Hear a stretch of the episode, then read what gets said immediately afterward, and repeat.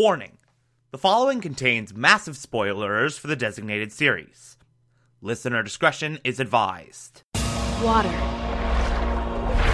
Earth. Fire. Air. You're listening to the Television Archive, the show where we, the television-loving hordes of the internet, take a deep dive into what used to be in our beloved medium. My name is Thomas Clark, and this is Avatar The Last Airbender and the Legend of Korra. My brother and I discovered the new Avatar, an airbender named Aang. And although his airbending skills are great, he has a lot to learn before he's ready to save anyone. But I believe Aang can save the world.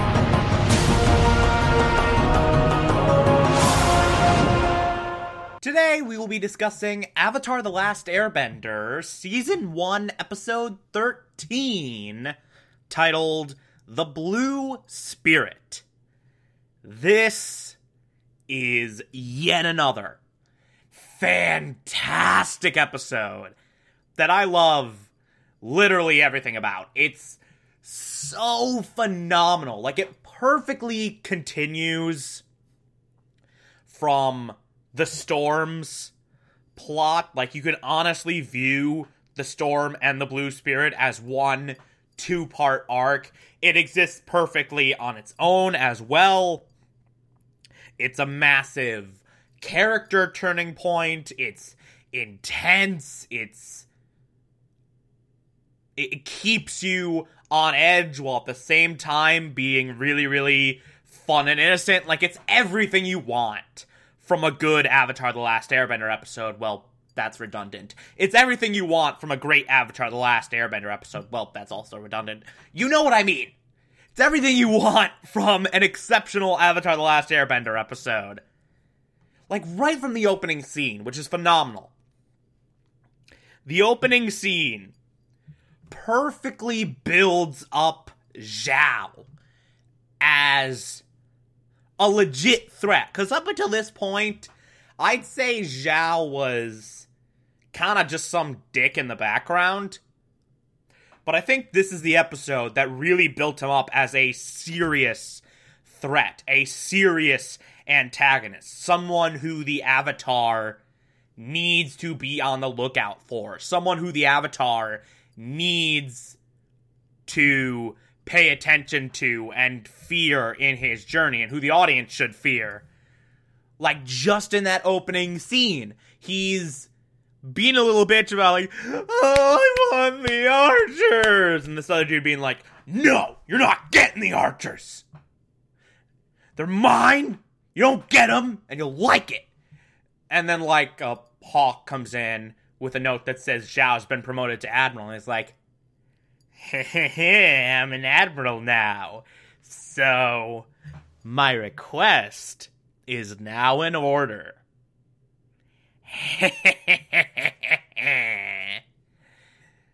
Like, it's so perfectly done.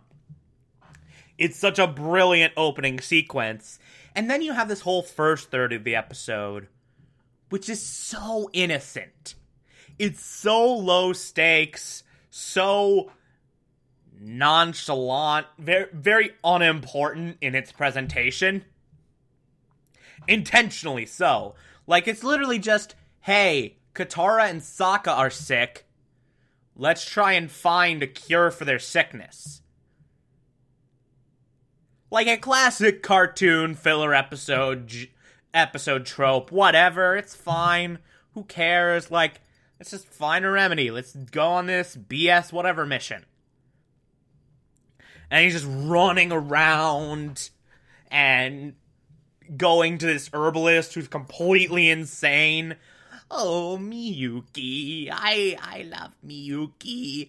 Oh, you need to get some frozen frogs so they can suck on them. More on that later.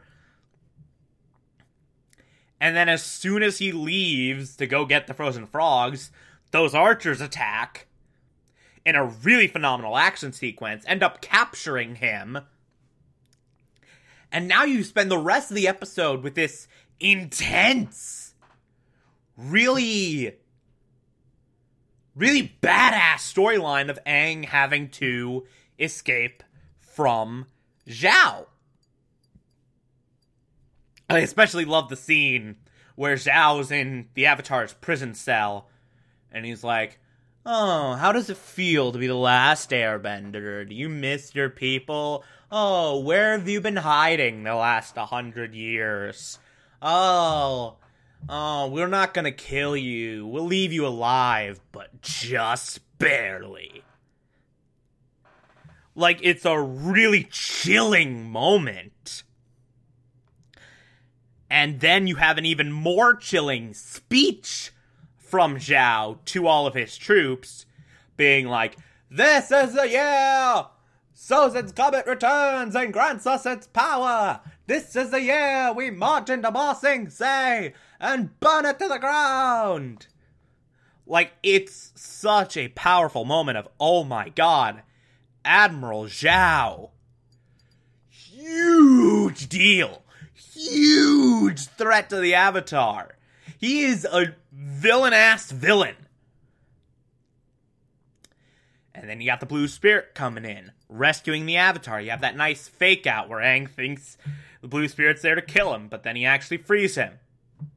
And then they just run away. Then Zhao realizes Aang's escaped, and is like, "Oh, the Avatar's escaped. Close all the gates." And you have a brilliant extended action set piece of Aang and the Blue Spirit beating up bad guys while at the same time trying to find a way to escape. Oh, you have that great trick with the ladders where they just grab a few and just use them to go from wall to wall. It's really cool. I really like that moment. And then they get to the last gate. They're sort of pinned to the wall, literally. And then Zhao's like, "Stop! Hold your fire!"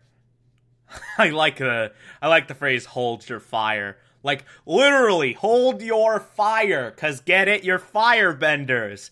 Unintentional pun. Eh. Uh, hold your fire, the Avatar must be captured alive. And then the Blue Spirit has this amazing moment when he realizes, oh, Zhao wants Aang alive, and just holds his sword to Aang's throat, clearly in a way that makes Aang very uncomfortable. He's like, "What?" And then Zhao's brilliant strategizing of, okay, let him out of the gate.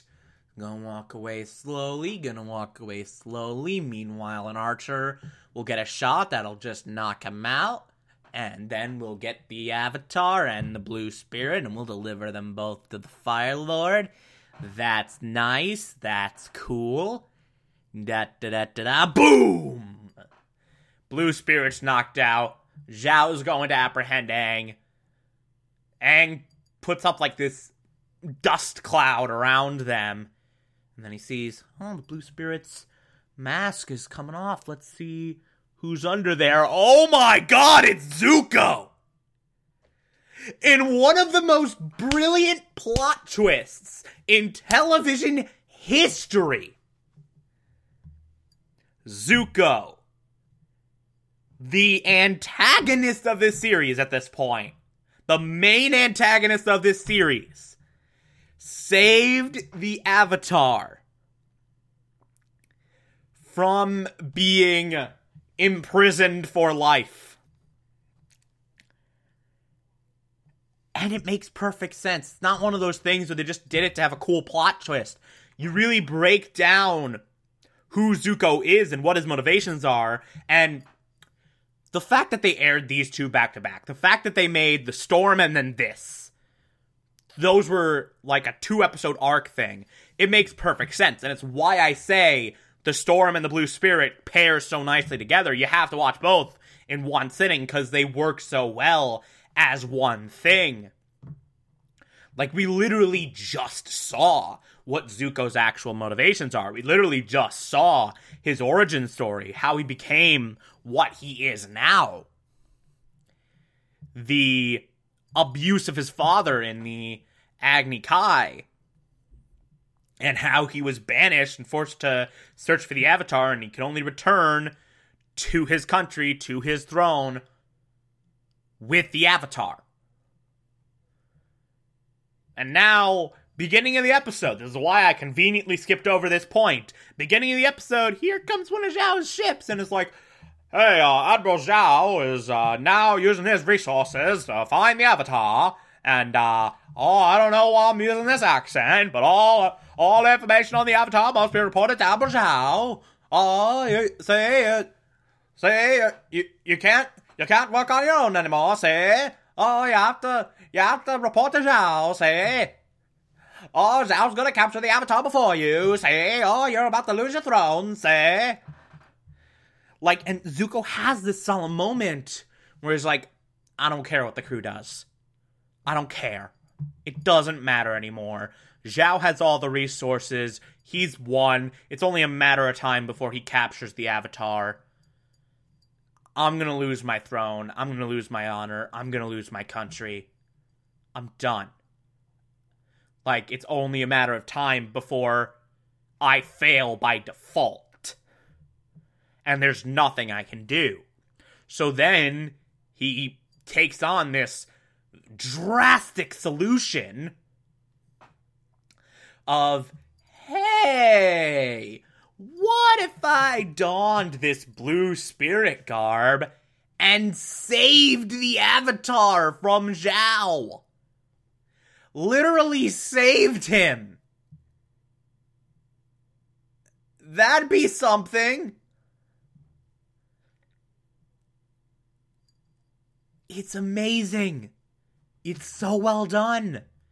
And it's a brilliant arc. And not only that, it works twofold. It works, A, to see the lengths Zuko will go to, to, rate, to make sure he's the one to capture the Avatar. And B, shows that, hey, maybe he is capable of some good. Maybe he is not this cartoonish bad guy we have come to see over the course of this series. We've gotten little pieces of that thought process when we got his origin story in the last episode, and during the Winter Solstice arc, we saw him save his uncle from Earthbenders. We saw that he is somewhat like just a victim of circumstance, but now, technical difficulties, technical difficulties, I hate my life. Uh, anyway, what I was saying before, before my mic decided to be dumb, now we have this moment where Zuko goes as far as to rescue the person he's sworn to capture. And it actually forces you to look deeper at Zuko and kind of question, who is this guy on a fundamental level? Is he a bad guy, really? Or is he capable of doing something good? Is he capable of being redeemed? And I love, A, the decision of Aang to save Zuko rather than leave him to the Fire Nation. And B, that whole scene of Aang sitting down with a slowly waking up Zuko, saying, man, I had this friend a hundred years ago. He was Fire Nation. We were the best of friends. We get into so much trouble together. What? I mean, could we have been friends if we knew each other back then?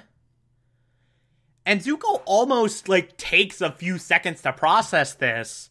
And there's like, wait a minute, crap, I'm a bad guy now. And just puts a bunch of flame at Aang. Throws a bunch of flames at Aang. Like, he almost, like, he skirts up on becoming a good guy and then realizes, wait a minute, aren't I supposed to be the villain? And then does a villain thing.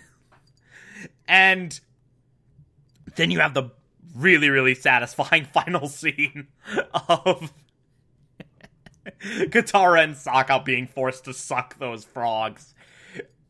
Their reactions to the frogs as soon as they thaw out is priceless. Like, eh, But it healed them, didn't it? It worked. It worked. I also, I totally forgot to mention this when I was talking about the totally innocent first third of this episode. But throughout the whole thing, I love this subplot of Katara saying, Momo, get water. And then Momo leaving and bringing back something that is totally not water. Just keeps happening. Keeps going and going and going. It's such a great little subplot. It's such a great comedic subplot, and I love it. It's so good. Uh, yeah. I think that's everything. I think I covered the brilliance that is the Blue Spirit. This episode's fantastic. It really, really is. Great compliment to the Storm. Great standalone episode.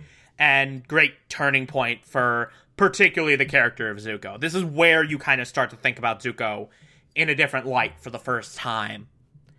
And it's really setting the stage perfectly for certain other arcs that we're going to get throughout the rest of the series. More on that later as we go through this show. Uh, if you like this, favorite the podcast, anchor dot f m slash T V archives, so you can be here every single Monday through Friday as I go through every single episode of this and other shows. And you can find it on pretty much whatever podcatcher app you prefer.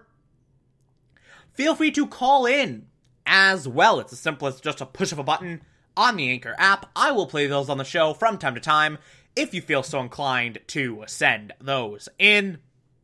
Follow me on Twitter and Instagram, Tom Tom four four six eight, and support the show. Patreon dot com slash Thomas Clark, pledge just a dollar a month. I appreciate everything I get through there. Or, if that doesn't work for you, you can also support this show directly via Anchor. I appreciate that as well. Tomorrow we will be discussing Avatar The Last Airbender Season one, Episode fourteen. Talk to you then.